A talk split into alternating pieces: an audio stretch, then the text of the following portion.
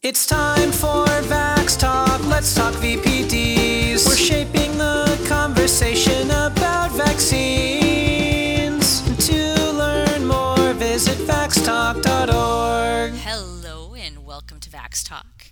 This is the podcast for apparently people who listen to Dr. Bob Sears' podcast too. Yes, welcome. Thanks for coming. Welcome to this side. Our cookies are better because they're made with sugar and gluten So and please, GMOs. Yeah, please set your your app or computer to accept all cookies. All right. If I am a little bit echoey today, I just want to let our dear listeners know that I am recording live from the Rondo Community Library in St. Paul. Shh. You can hear trains behind me. I'm in a big echoey room that I sad eyed the librarians into letting me in. It's all good. Okay. Um, but in any case, I'm here. My name is Karen Ernst. I'm the executive director of Voices for Vaccines. And I'm Dr. Nathan Boonstra. I'm a general pediatrician here at Blank Children's Hospital in Des Moines, Iowa. And we have a very cool cross podcast for you. We talked to our friends, former anti vaxxers Lydia Green and Heather Simpson last night. And uh, we talked to them for a half an hour for this podcast. That's the first part of the interview you'll hear.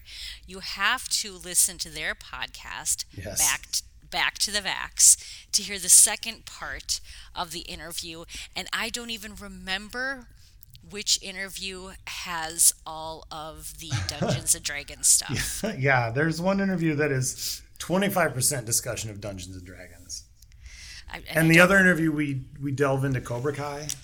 If, if you couldn't guess, it was basically me diverting the conversation to pop culture.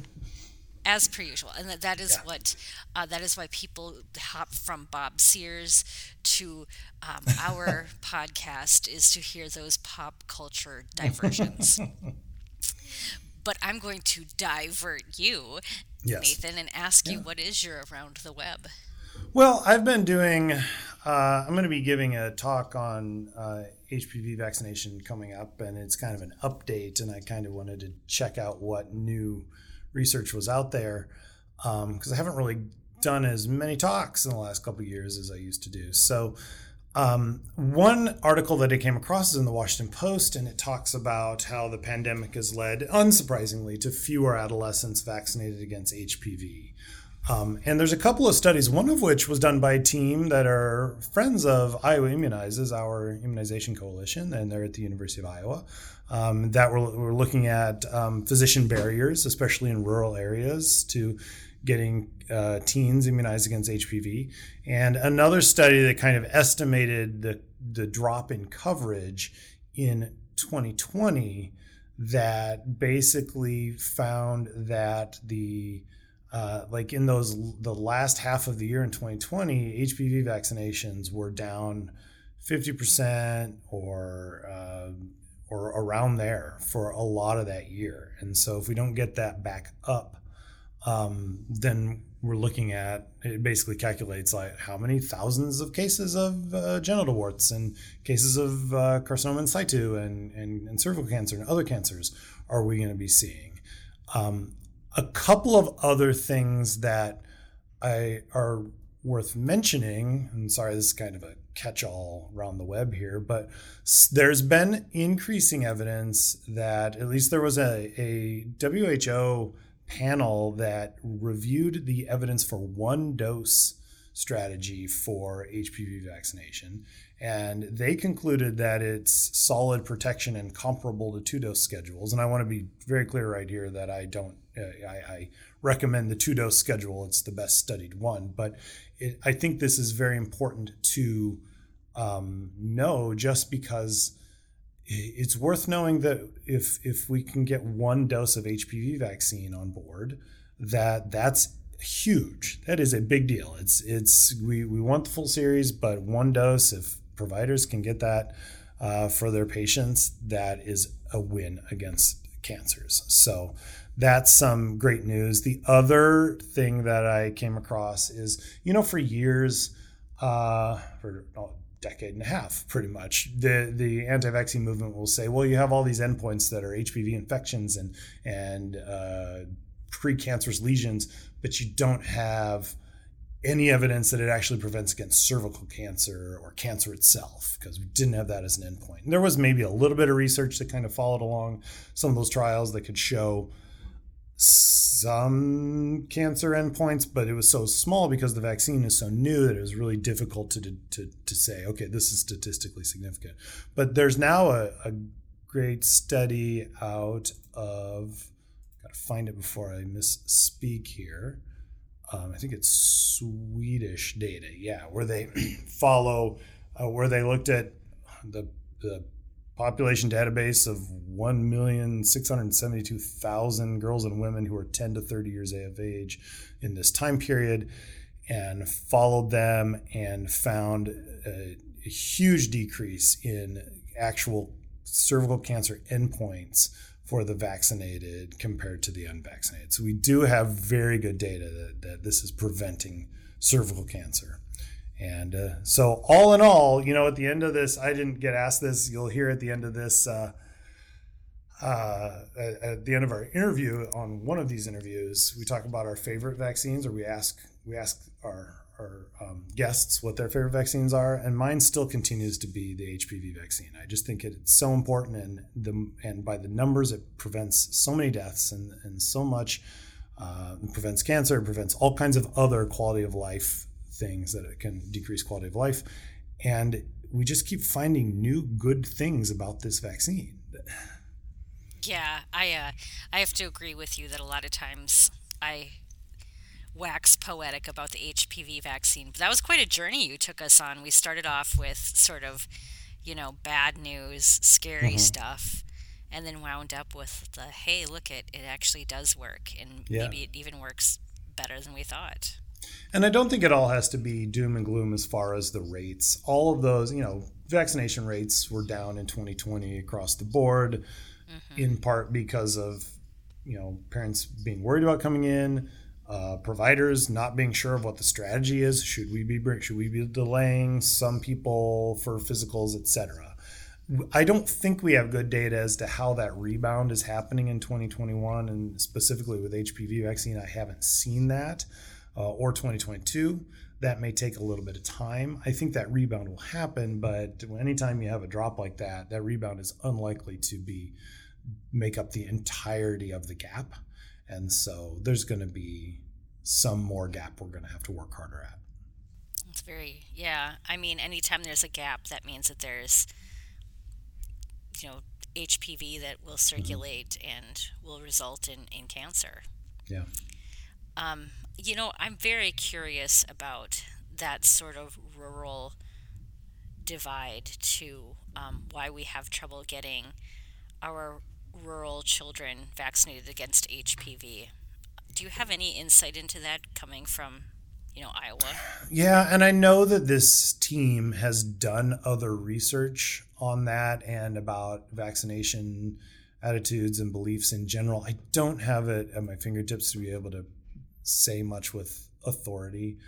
Um, obviously, it's tied into all kinds of other beliefs that, that go on in, in rural areas.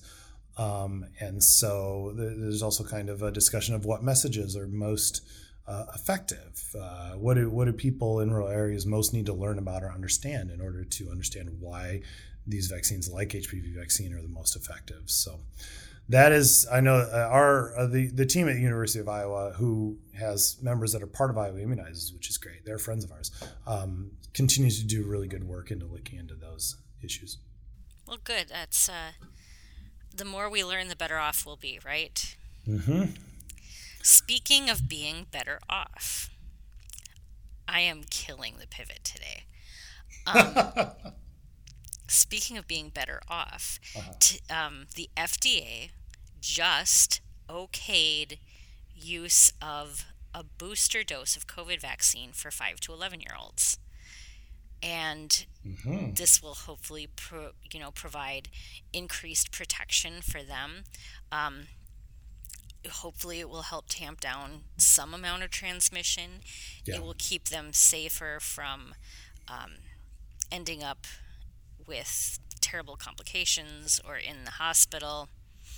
Uh, and, you know, it hopefully has an add on protection to their families and communities. Um, you know, the hard thing about COVID is that we kind of have to live through it to find out what's going to happen.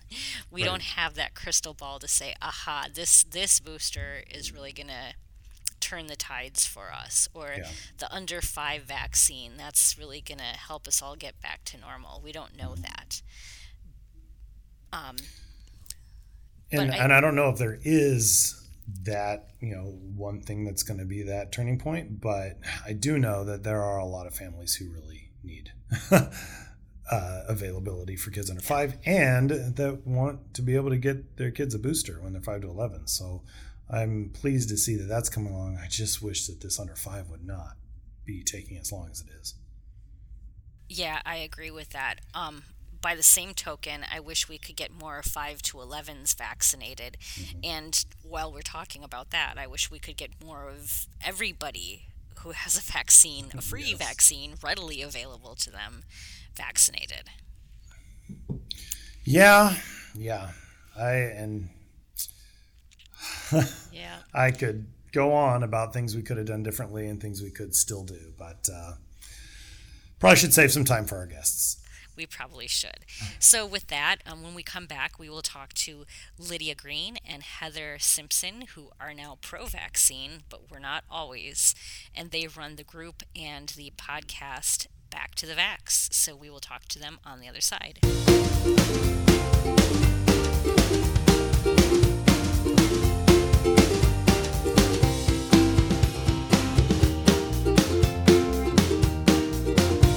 And now we are joined by former vaccine hesitant parents, people I call the prodigal vaxers because they've come back to the vax, Heather Simpson and Lydia Green. We're so thrilled to have you guys join us. I will tell you that when I was thinking about who to interview this month, I, I was I've really coveted out and I just wanted to give people something that was really human. And you two, of course, were the first humans who popped into human. my brain. You are human. Yeah. I love that about us. Yeah, I mean that's one of the best things about you. you cleared that bar. That you are human beings. There we go. That's what you need to be to be on our podcast. No, no AI. Um, bar real high. Hold on. Actually, if you would take a second and click on all the streetlights on your screen right Yeah. Now. That would be great. Thank you. Push on all the humans. Yes. Oh, that took me a second. Oh my gosh, I am. No, oh, oh, like, what? oh. she, she's like, the other one I got was fire hydrants. Where are all the fire hydrants? Oh my gosh, I hate those so much. Okay, here's here's our actual real first question. It's not "Are you a robot?" Um, so in the before times, when you were vaccine concerned people, and um, you were in the warm embrace of the anti-vaccine movement, what did you think pro vaxxers were like? Like maybe like kind of I don't know, snaky. Definitely lizard people. Well, I wouldn't go so far that they turn into lizards at night, but just like, like I don't know. Like everyday pro-vax people that just vaccinate their children, I just thought they were misguided. Oh well, that yeah. And then the major like, ones are different. The the the major ones, I just thought that they were pushing an agenda. Uh, oh, see, you're nice. That's, pharma puppets. That's um, nice. Yeah, stuff like that. But when it came, our kids sick, I really thought that. I really was skeptical in a way where I thought vaccines were designed to create chronic illness, to feed the big pharma machine, and it was this big elaborate thing. And then you kind of like start classifying all people that work in that industry as in on it or naive to who they work for. And um, it's that whole um, special knowledge thing. Yeah, it's true. And you know, when Nathan works for blank children's hospital, that tells you how much he doesn't know about wh- who he right. works for. Yeah. Mm-hmm. you just good. fill in a name every time, different name. a different Rockefeller or Yeah. Fauci or yeah. George Soros. Yeah, Yeah. that's another big name. Yeah. Can we get a little timeline on when these when when are we talking about for you too in terms of when did the kind of change in your beliefs happen? Both in Mhm. terms of like literally what year-ish, but also what was kind of going on in your That life. was last year, I think January 2021. I think like mine actually was 2020 when I Yeah. started vaccinating. The year before. I feel like I've known you guys for much longer than that. So I'm kind of surprised that it's I think I just kind of during I might- COVID that this change happened. But two year two year anniversary in April of like okay. right when I wrote that article. When did I write that? That's when it started. Um, I have to look it up. Um, when did I write that? I mean, she's already through all the vaccines. Yeah, so- I'm still working on it. Shot of Prevention republished it uh, Jan- or September 1st, and it was originally on the Vaccine Mom May 3rd, 2020. Was when I wrote my first article Mhm. on when I changed my mind on vaccine. Just shows you how long this pandemic has been. Right. 84 years. Like we were those were back in the days we were watching Tiger King. Mhm. We were happy. Thinking, I was thinking it was kind of like a vacation. We were all going to go back to normal soon, so just take the take it, you know, enjoy it. Right. Enjoy We're like, look, the Hamilton guys are doing a Zoom call together. Let's watch it on YouTube. Yeah. It I was playing a lot of Animal Crossing, Yeah, yeah, virtually visiting other people's islands. yeah. Oh, sad. Yeah, no, it's, it's been a couple years. Okay.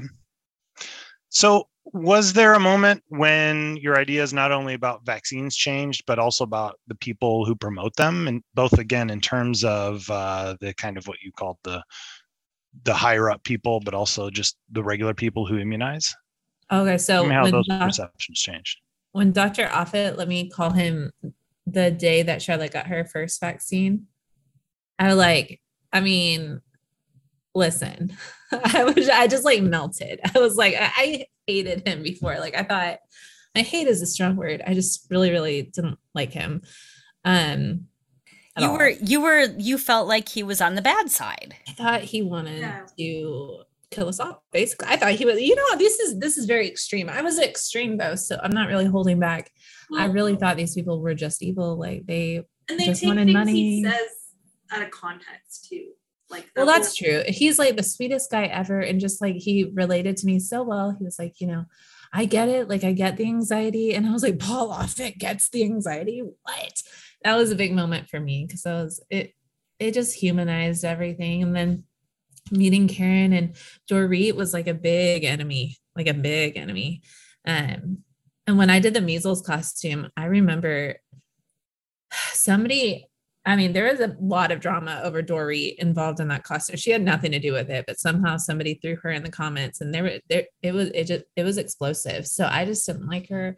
And now she's just the sweetest person ever, just getting to know people like on a human level and realizing that they have kids that they love and adore and want to save and protect. And wow, we're not different at all. So yeah. and when you paint them a certain way, like I would believe that these people didn't actually vaccinate their children. They just wanted me to vaccinate my children. like behind the curtain, like there's no way that they're giving their children vaccinations. And now that I actually know them on a personal, like I've I've talked to quite a few um, pro-vax, you know, special uh, specialists and experts and stuff, and I when they say they vaccinate their children, I have no doubt that they vaccinate their children and, and that they know, you know, especially the pediatricians that have seen things like HIB, the older ones that, you know, were around before that vaccine was around. There's no question in my mind that they absolutely vaccinate their children.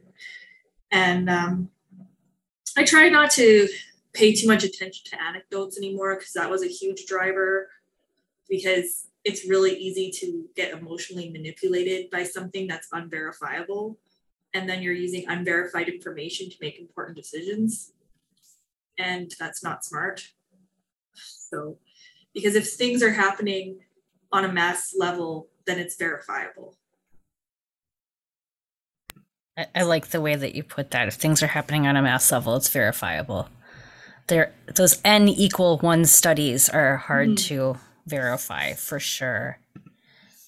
Um, so when you look at yourself now, so you're both pro-vaccine, you're pro-vaxxers.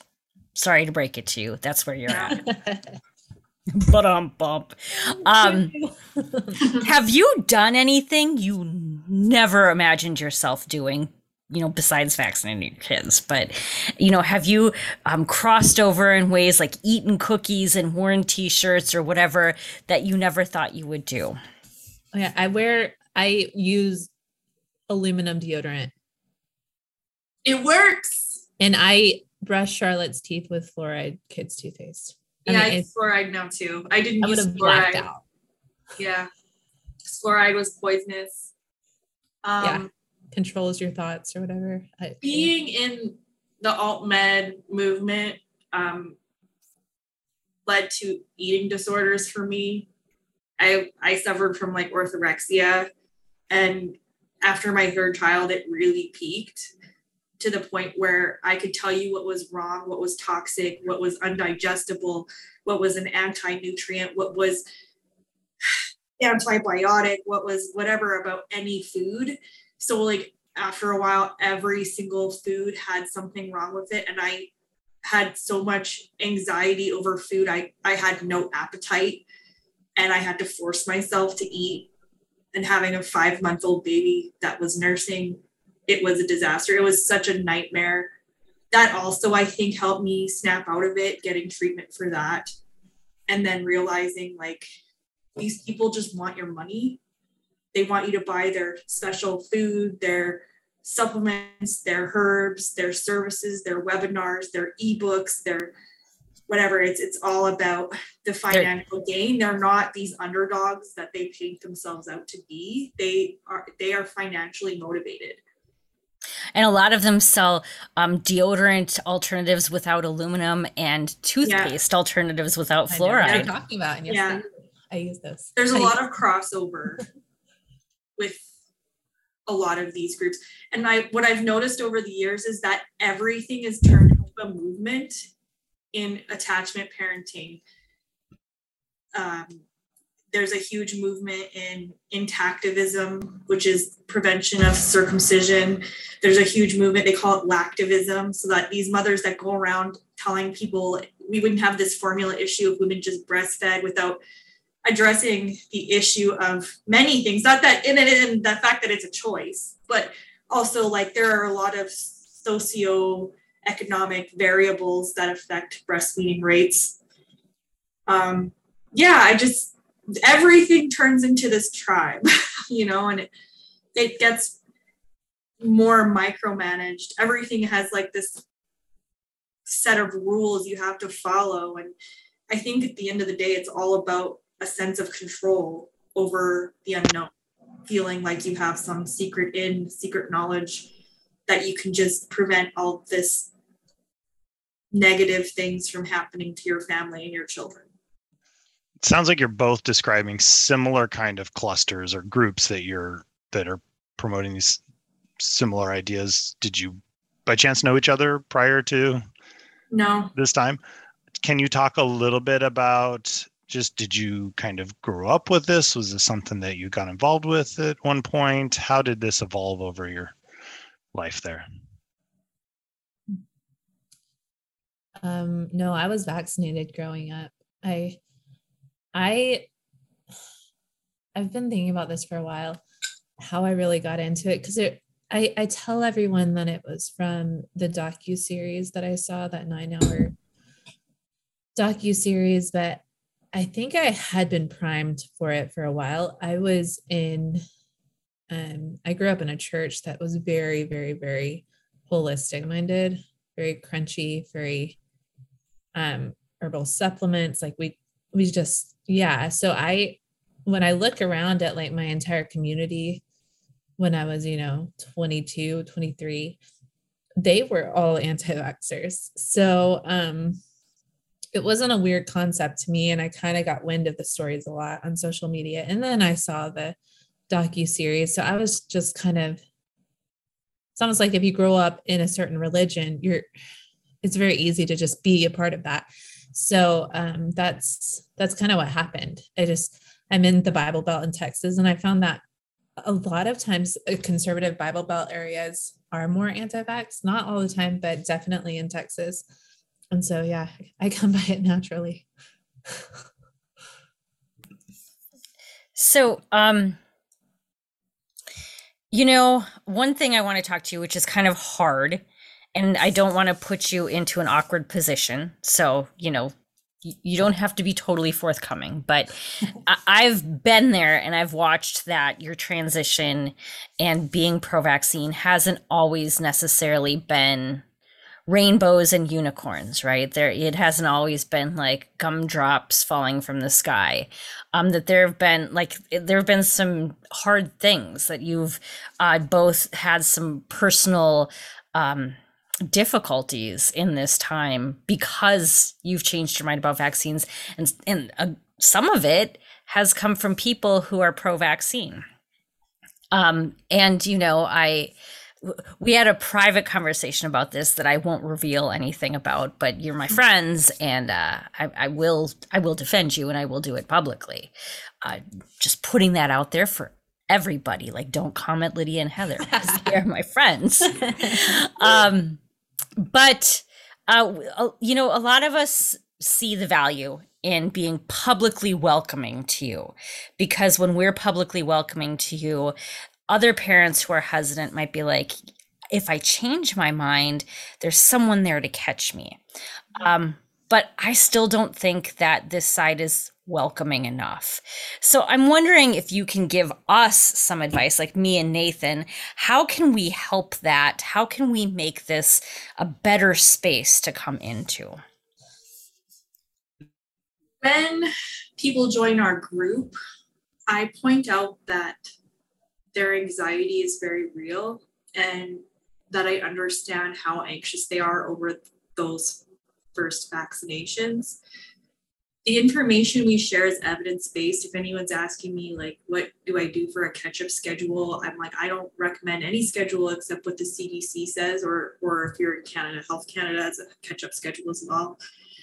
Um, but I also start with I understand you're anxious. So if you can only do one for your first time, then you do one and you see how it goes.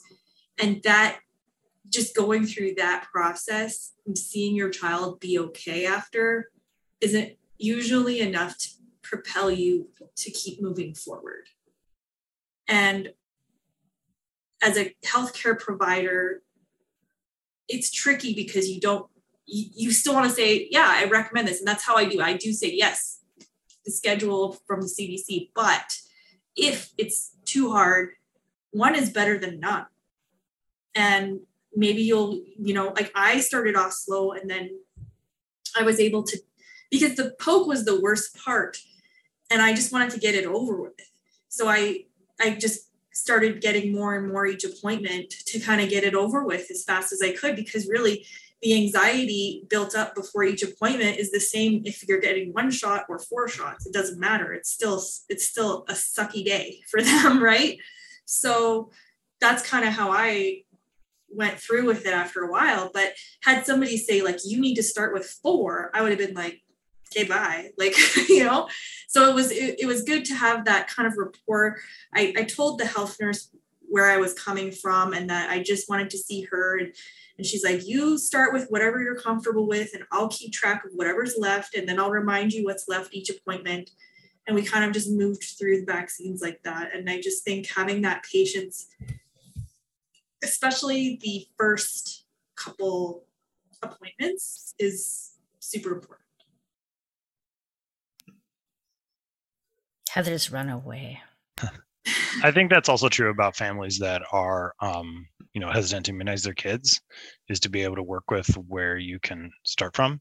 There, mm-hmm. I feel like there's a little bit of different level of urgency, maybe because when it's when you're talking about your own decisions for yourself, that's mm-hmm. kind of one thing. When you're a pediatrician and you're you really want to make sure that a child is protected as soon as possible, yeah. that's a little bit different. But at the same time, there does have to be that realization that you know you're only going to be able to you know advance or work with a family so much.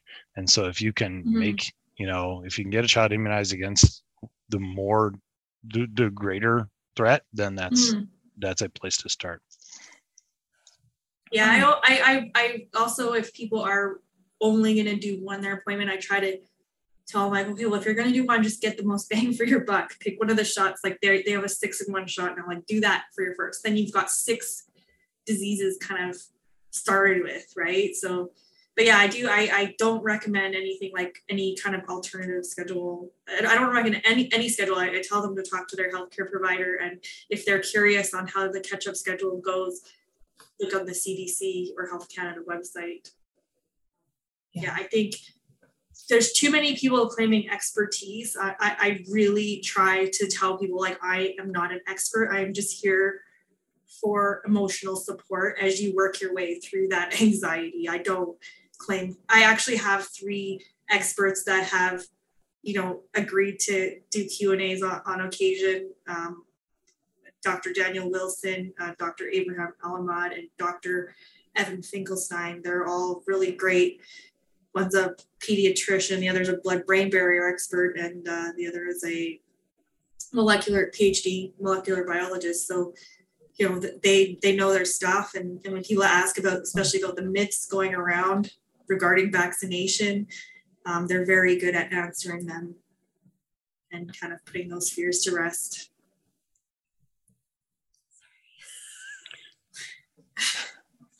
I have a I have a question. Okay, I'm gonna do like a little uh it's almost like game show. I'm gonna ask you about each other here. So Ooh.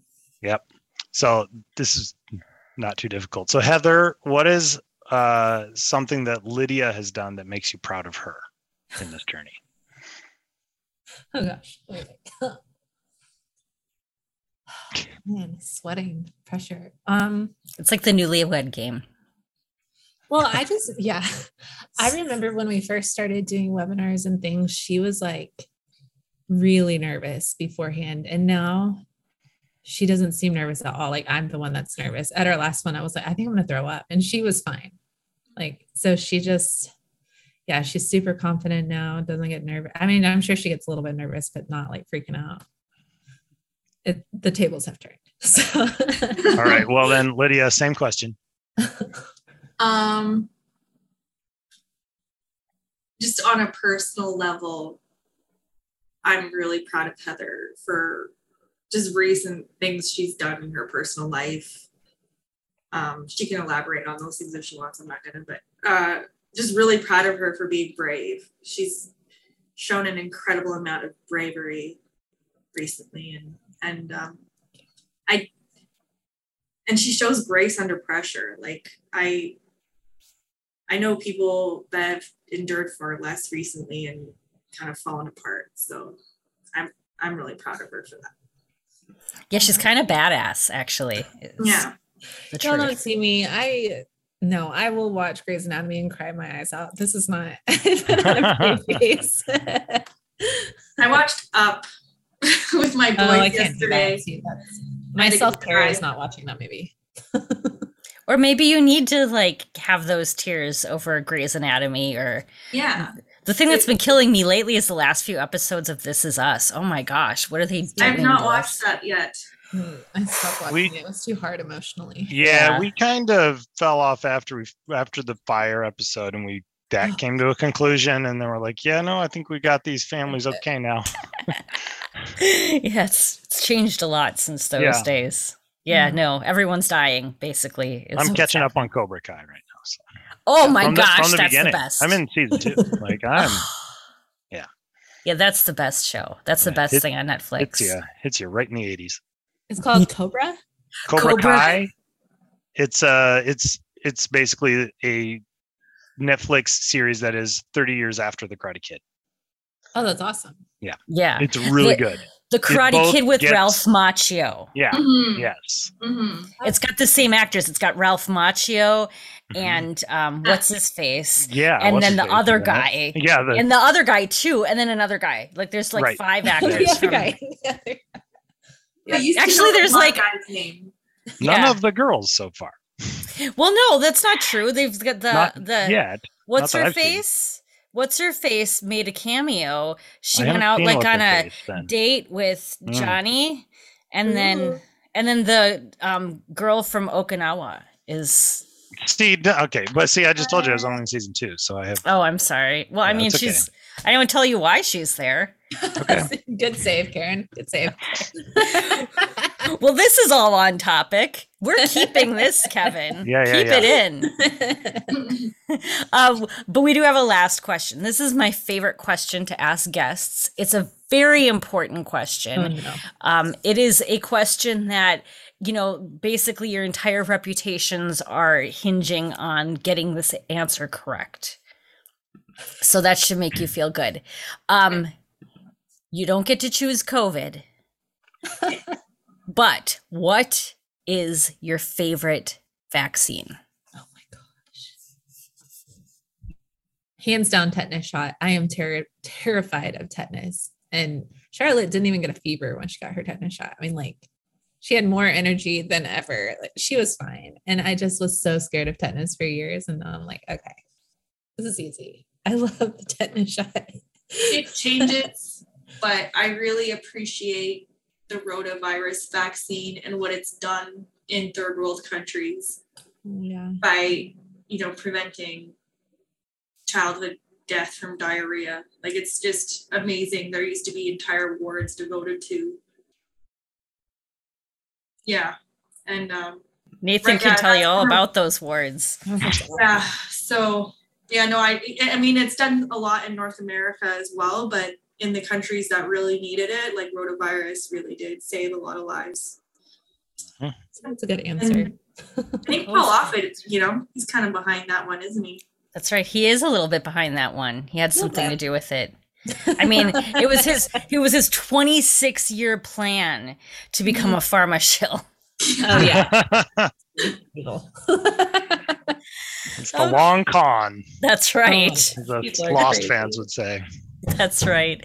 Well, thank you so much for joining us today. It was so great to talk to you. I mean, honestly, like I'll take any opportunity to talk to you, but thank you for doing this in public with with our our friends at home who are listening. This was so much fun. Karen, we are obsessed with you. We love you. So Yeah, we do. Every time, creepy, some- but every time something's like offered or like, you know, people want to interview us, I'm like, let's talk to Karen. you have to talk to Karen.